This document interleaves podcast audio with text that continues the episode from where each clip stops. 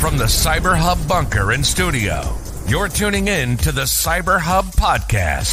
And now for your host and CISO, James Azar.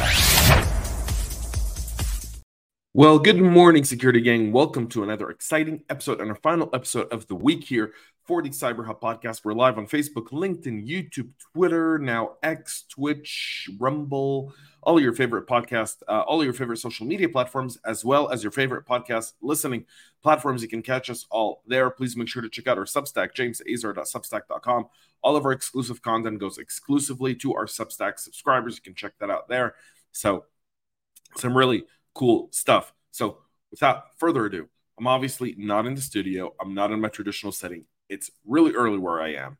Uh, I can't disclose my location yet. and I don't have my espresso. So, with that being said, please raise your cups. Join me for a coffee cup cheers this morning, and uh, I'll, I'll, make up for it. Now, just for uh, complete transparency, there'll be no show on Monday. Monday is Yom Kippur. And as such, I'll be in a fast in, in a day of deep atonement for all of my sins for last year and something that's very acceptable to do in uh, Judaism uh, before Yom Kippur is ask for forgiveness. And it's asking for forgiveness for people you hurt, whether intentionally or not intentionally. And so, because I spend so much time with all of y'all every single day, I want to go ahead and ask for y'all forgiveness if I hurt you intentionally or not, whether uh, um, um, I knew about it or I didn't. Um, I'm deeply apologetic for any comment I may have made that may have been uh, uh, uh, uh hurtful to you in any sort of way. And uh, and and to uh, Shana Tova, we continue to say Shana Tova at the 10 days of atonement in Hebrew as a general rule of thumb. So now you've gotten the little Judaism lesson for th- this Thursday morning. Now you've had your cup of coffee, coffee cup cheers.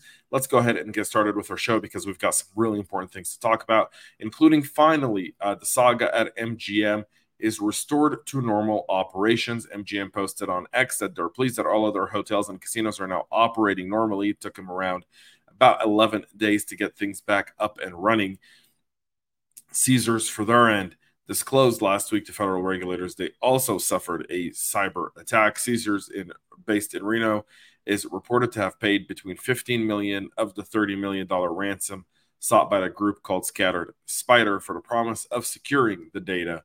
So there's that MGM back up and at it. That's a good news. Um, it just shows you restoring isn't a 24 hour thing. In some cases, it took them here around 10 days. The sheer scale of doing this thing probably demanded that long um, and, and trying to get their feet under them uh, probably took three, four days out of these 10. So, with that being said, it's good that they're back up. Now we we wait for the postmortem. We see what's going to happen in terms of reporting, in terms of spend, in terms of share price, in terms of lawsuits, in terms of turnover, in terms of business impact and financial impact. And those are really going to be the the test of this ransomware. Don't let this one slip. I won't let you. We're going to be watching it uh, very much so. Uh, remember, these guys make around 14 billion a year, which is 270 million in revenue per week. They were down for a week and a half. Take that 270, add that, that's around 400 million dollars, y'all. It's just under 400 million dollars. So when people say, "Well, they paid a ransom," you've got 400 million dollars of interruption. Take that. FBI, for their end, are now issuing a warning on the Snatch ransomware as a service. This group uses a malware that forces Windows computers to reboot into safe mode before encrypting files. Um, is extremely noteworthy. This would appear to be the case with Snatch, since its operation has started at uh, and, and been seen since at least 2018. Now there's a alert for this, and the reason there's an alert is because the t- threat actor is now targeting a wide range of critical infrastructure sectors, including the IT sector, the U.S. defense industrial base, the food and agricultural uh, vertical with the most recent attacks happening in June. These snatch threat actors has constantly involved their tactics to take advantage of current trends in the criminal space and leverage successes of other ransomware variants, uh, according to the advisory. So, the advisory didn't offer any sort of explanation why now. Uh, some people might want to guess. We're, we're not in the guessing game on this show. It's either one of two things. Either we're about to see a whole bunch of people report to the fact that they were victims of this ransomware. So now they're issuing the warning before the public notices go out, or additionally, they're seeing a buildup and, and a very big infrastructure here, and they want people to take these things seriously. They want to kind of get everyone updated and looking at these and understanding what they're going to be dealing with if an attack were successful on their specific organizations. Uh, they target weakness in RDP. They look to move laterally within your network. Again, traditional malware uh, uh, type of uh, activity. And North America targets are the primary ones. And so, with that being said, uh, that's something to keep in mind for today. T Mobile app glitch is letting other users see other users' account information. T Mobile said customers uh, could temporarily, I guess, see other people's account and billing information after logging into the company's official mobile application. According to user reports on social media, it included customers' names, phone numbers, addresses, account balances, credit card details, like the expiration dates and the last four digits of the number. Those are not PCI. That's typically standard operating procedure, by the way. Expiration dates, last four, typically you can, can see those. This was first reported by The Verge where some of the customers could see the sensitive information of multiple other people when logging into their own accounts. With a massive number of reports starting to surface on Reddit and Twitter, uh, T Mobile has now said that they are addressing this issue. It wasn't an attack, but rather a glitch in their uh, uh, mobile app that allowed this. And T Mobile's been just, man, uh, they've been through this more times than one can imagine. Um, from 2018, I think there's there's seven or eight of these uh, uh, cases. Some of them have been ransomware, some of them have been data breaches.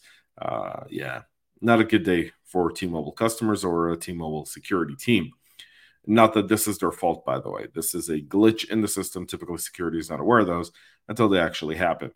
Japanese electronics giant Omron is recently patching programmable logic controller known as PLCs and engineering software vulnerabilities that were discovered by Dragos during an analysis of a sophisticated piece of malware Dragos has said that one of the flaws, a critical hard coded credential issue, tracked as CVE 2022 34151, can be used to access Omron PLCs, has been targeted by ICS attack framework known as the Pipe Dream and Incontroller. Uh, this is state sponsored threat groups potentially linked to the Russian government. Dragos determined last uh, last year that one of the Pipe Dreams components, named Bad Omen, had exploited this to interact with an HTTP server on targeted uh, information there. So there's that now that that's been patched, and so a researcher Michael Heinzl has been credited by Omron for reporting the vulnerability. He's discovered others in the past, so people like him help keep us all a little bit safer. If you do know Michael, give him a shout. A Ukrainian criminal is suspected of being behind the free downloader attack. Uh, this is now being acknowledged as the maintainer of the free download manager. Uh, acknowledged a security incident dating back to 2020 that led to its website being used to distribute a Linux, uh, distribute malicious Linux software. Less than 0.1% of the visitors had encountered the issue, adding that the problem may have gone undetected until now this is now being attributed to someone in Russian. Again, something, uh, sorry, someone in Ukraine. Something to kind of keep in mind is these websites, these these pop up downloads, these things that sometimes our developers trust aren't always there for them. Also, TransUnion and Duran are denying that they were hacks. They're saying that the leaks that are being put out there are linked to a third party. Well, wouldn't that be you? So TransUnion are denying the claims of a security breach after U.S. DoD, uh, an attacker who's uh, published other information, said that they've stolen data from the company's network. The Chicago-based company with over 10,000 employees that serve million of consumers, 65,000 businesses from 30 countries. They've saying that they've partnered with an outside cybersecurity and forensic experts. They've launched a thorough investigation at this time. We and our internal and external experts have found no indication that TransUnion system has had been breached or that any data had been exfiltrated from our environment. It could be old data, by the way, so they don't have the records to go back to it. They're just publishing it now. Um, according to the US DoD's listing published on a hacking forum over the weekend, the database allegedly stolen from the TransUnion system includes a wide range of sensitive information of roughly 59,000 people worldwide, which would account to less than like 1% of what they really have. Um, so DoD is a former member of the Notorious Breach Forums um, that was seized by law enforcement back in June. Uh, this person is also responsible for the InfraGard user database and, and many others. So we'll see. I mean, again, there's some credence to this. It'll be interesting to see what actually happens there. China, for their end, are now pointing the finger at big bad America, saying, You guys keep hacking our Huawei servers and stealing critical data and putting backdoors since at least 2009 and we're just victims of big evil America. No, you're not. You're you're you're literally like a communist government that's violating human rights right and left. Your predatory lending is leading to countries, corrupt countries, selling out their people and selling out their people's assets from under them to you. Uh, yeah, I'm somehow not feeling bad for China's attempted propaganda here.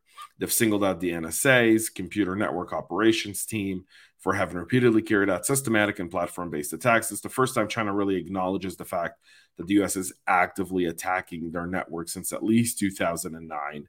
Um, the US, for their end, haven't really talked about this. This is obviously coming at the heels of a lot of geopolitical tension in Asia, where a lot of the Pacific uh, activities that are happening by DoD is, are focused against deterring China from any potential in, in, in, any potential invasion or thoughts of invading the small democratic and independent country of Taiwan that they claim uh, uh, uh belongs to them as part of the one China policy. For their end, They've also claimed that the U.S. has forced technology companies to install backdoors in their software and equipment to conduct cyber espionage and steal data. They're essentially saying that what the U.S. government requires companies to do is what the Chinese require every company to do in China.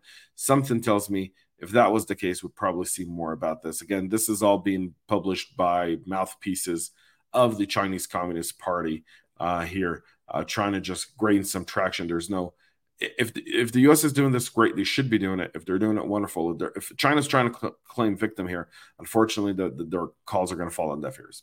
Just saying that. That's it for our show this morning. We'll be back on Tuesday with a whole lot more. Again, no show on Monday due to Yom Kippur.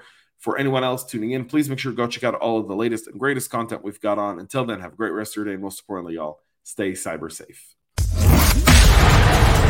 We love feedback, so make sure to connect with us on social media and subscribe to our podcast on your favorite podcast listening platform.